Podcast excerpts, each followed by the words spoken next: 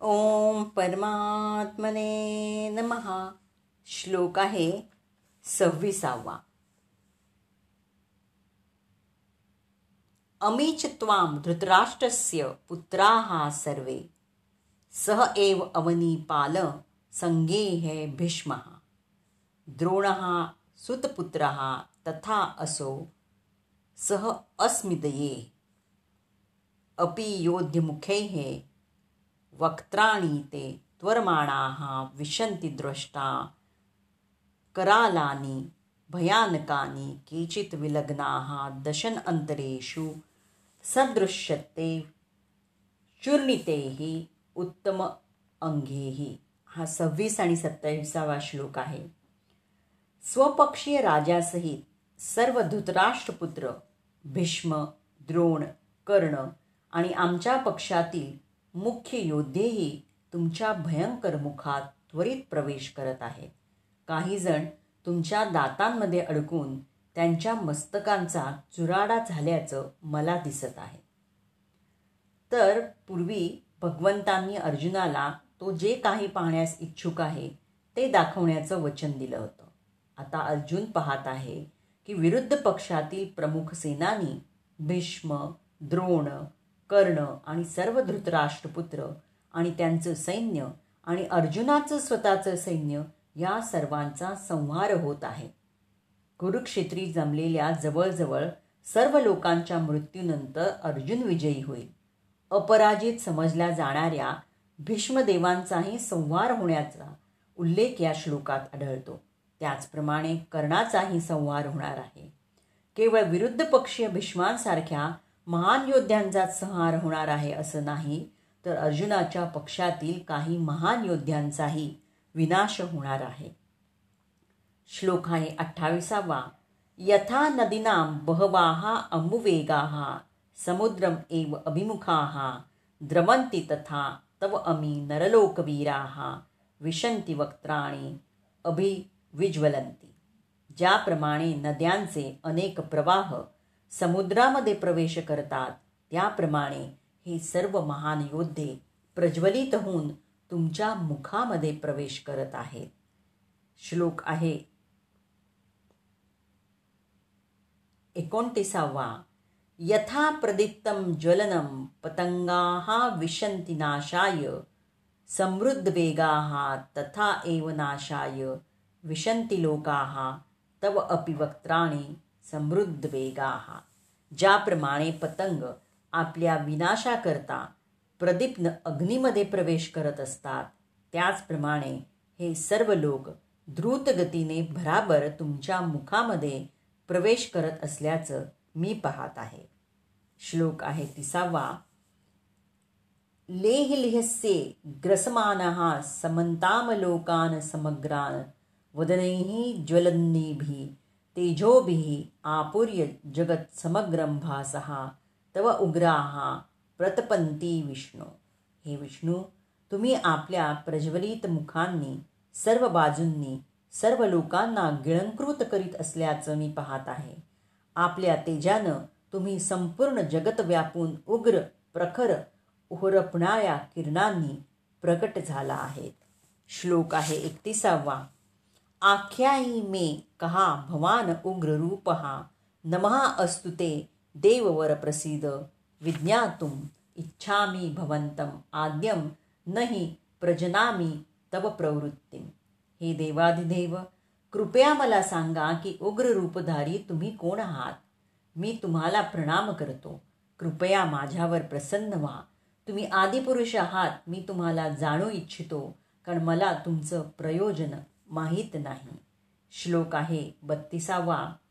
श्री भगवान उवाच कालहा अस्मी लोकक्षयकृत प्रबुद्धाः लोकान् समाहर्तुम् इह प्रवृत्ताः ऋते अपि त्वां न भविष्यन्ति सर्वे ये अवस्थिताः प्रति अनिकेषु योद्धाः। श्री भगवान म्हणाले जगतांचा विनाश करणारा काळ मी आहे. सर्व लोकांचा संहार करण्यासाठी मी या ठिकाणी आलो आहे. तुझ्या व्यतिरिक्त पांडवांव्यतिरिक्त दोन्ही सैन्यातील सर्व योद्ध्यांचा विनाश होणार आहे. श्रीकृष्ण हे आपला मित्र आणि स्वयं भगवान आहेत. हे जरी अर्जुनाला माहीत होतं तरी श्रीकृष्णांनी प्रकट केलेल्या विविध रूपांमुळे तो गोंधळून गेला. म्हणून तो पुढे विचारतो या प्रलयकारी शक्तीचं वास्तविक प्रयोजन काय आहे? तर वेदांमध्ये सांगितलं आहे की परमसत्य हे ब्राह्मणांसहित सर्वांचा संहार करतं. कठोपनिषदामध्ये एक पॉईंट दोन पंचवीसमध्ये सांगितलं आहे की अखेरीस सर्व ब्राह्मण क्षत्रिय आणि इतर सर्वजण भोजनाप्रमाणे भगवंतांद्वारे भक्षिले जातात. भगवंतांचं हे रूप सर्वभक्षी राक्षसाप्रमाणे आहे आणि या ठिकाणी श्रीकृष्ण स्वतःला त्या सर्व भक्षक काळाच्या रूपामध्ये प्रस्तुत करतात. पांडवांव्यतिरिक्त युद्धभूमीवरील उपस्थित असणाऱ्या प्रत्येकाचा भगवंतांकडून संहार होणार होता. युद्ध करण्यास अर्जुन अनुकूल नव्हता आणि युद्ध न करणं हेच उत्तम असल्याचं त्याला वाटत होतं. कारण यामुळे निराशा तरी वाटणार नव्हती. याला उत्तर म्हणून भगवान सांगतात की तू जरी युद्ध केलं नाहीस तरी त्यापैकी प्रत्येकाचा नाश होणार आहे. कारण ही माझी योजना आहे. जर अर्जुनानं युद्ध थांबवलं असतं तर त्यांचा मृत्यू अन्य प्रकारे होणार होता. जरी त्यानं युद्ध केलं नाही तरी मृत्यूला अडवणं शक्य नव्हतं. त्यांचा मृत्यू आधीच झाला होता. काळ हा संहारक आहे आणि सर्व अभिव्यक्तींचा भगवंतांच्या इच्छेनं विनाश होणार आहे आणि हाच प्रकृतीचा नियम आहे. तर आपण आता श्लोक तेहतीसावा बघूया तस्मात त्वम उत्तिष्ठ यशहा लभस्व। जित्वा शत्रुन भूक्ष्व राज्यम समृद्धम मया एव एते निहंताहा पूर्वम एव निमित्तमात्रं भव सव्यसाचिन।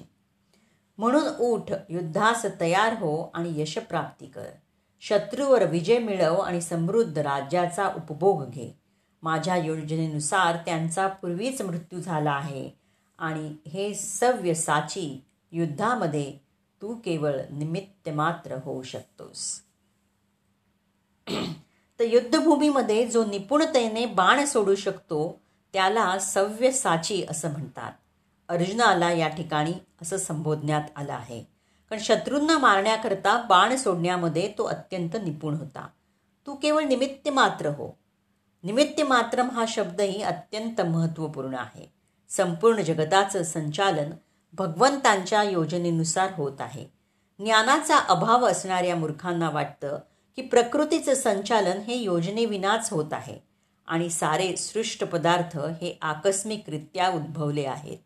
असे अनेक तथाकथित वैज्ञानिक आहेत जे सुचवतात की कदाचित सृष्टी ही अशी होती किंवा अशी असेल किंवा तशी होती. परंतु कदाचित असं असेल आणि तसं असेलचा प्रश्न उद्भवण्याचं कारणच नाही. या प्राकृत जगतात सर्व काही विशिष्ट योजनेनुसार घडत असतं. तर ही योजना काय आहे? ही प्राकृत सृष्टी म्हणजे जीवांना स्वगृही भगवतधामात परत जाण्याची संधीच आहे. जोपर्यंत त्यांच्यामध्ये अधिकार गाजवण्याची प्रवृत्ती आहे तोपर्यंत ते भौतिक प्रकृतीवर अधिकार गाजवण्याचा प्रयत्न करतात आणि यामुळेच ते बद्ध झालेले असतात. तथापि जो भगवंतांची योजना जाणतो आणि कृष्ण भावनेची जोपासना करतो तो बुद्धिमान व्यक्ती होय. भौतिक सृष्टीची उत्पत्ती प्रलयकारी क्रिया परमेश्वराच्या मार्गदर्शनाखाली होतात.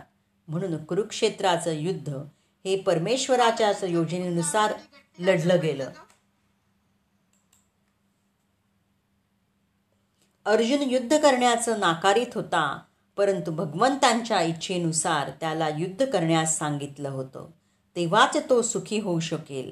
आणि जर मनुष्य पूर्णपणे कृष्णभावना भावित असेल त्याचं जीवन भगवंतांच्या दिव्य सेवेमध्ये असेल तर तो परिपूर्ण पुरुष होय. श्लोक चौतीसावा. द्रोणम च भीष्मम च जयरथम च कर्णम तथा